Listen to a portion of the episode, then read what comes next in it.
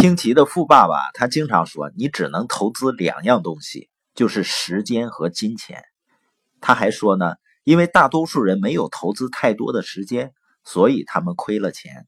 清奇呢总结他和特朗普为什么能赚这么多钱啊，获得很高的投资回报率，并且呢他们很少用到自己的钱，是因为他们投资更多的时间，而不是拿更多的自己的钱来投资。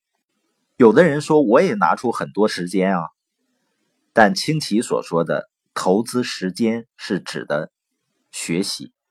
他说让自己致富的不是对金钱的追求。而是对知识的追求，就是渴望学的更多，做的更多，完成的更多，并且帮助那些想学习的人去学习。那金钱呢？它只是一个答案，只是一个成绩，对他成功的表扬。就像缺钱应该能够提醒到我们，我们必须要懂得更多一样。那些真正能够长期获得成功的人啊，他是学会。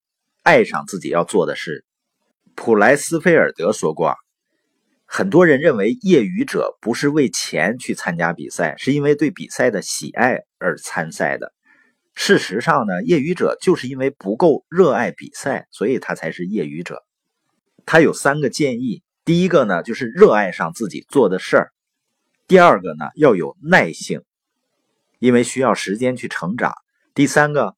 即使面临恐惧的时候，也要采取行动。那怎样才是最有效的学习方式呢？这里有一个学习金字塔，也就是我们能记住呢百分之十我们读过的事儿，也就是阅读呢，你基本上能记住百分之十。那听呢，我们能听过的事儿记得百分之二十。看图片的时候，我们能记得百分之三十。那我们听过和看过的事儿，就能够记住百分之五十。比如说看电影、看一些展览啊、示范啊。那我们说过的事儿能记住百分之七十，也就是你要把学到的、看到的、听到的去分享或者参与讨论。那我们说过和做过的事儿呢，能记住百分之九十，就是去实践。这个呢，是我们学习两周以后。大概能记住的比例，所以最有效的学习方式啊，并不是阅读和听，最有效的学习方式是要去讲，要去实践。这就是为什么我们经常说啊，教是最好的学呢。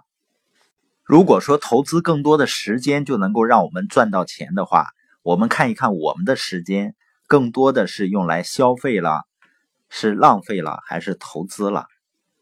那有的人的时间呢是用于去工作，这还不算真正意义上的投资。当然，从成长上可以算。那如果你的工作连成长都不能带给你的话，那是纯粹的浪费时间了。那为什么说它不能算真正意义上的投资呢？因为它只是交换，你用你的时间去交换一定量的钱，而真正的投资呢，就是你的时间投入进去以后。到一定的时间，它会源源不断的产生出金钱，所以你要刻意的去寻找那些能够获得源源不断的持续性收入的事情做。那关于投资自己的财富思维呢？特朗普是这样说的：“他说，因为钱会影响你的生活呀。他的理论就是，如果某件事情将会影响你的人生，那你最好尽可能多的去了解这件事儿。”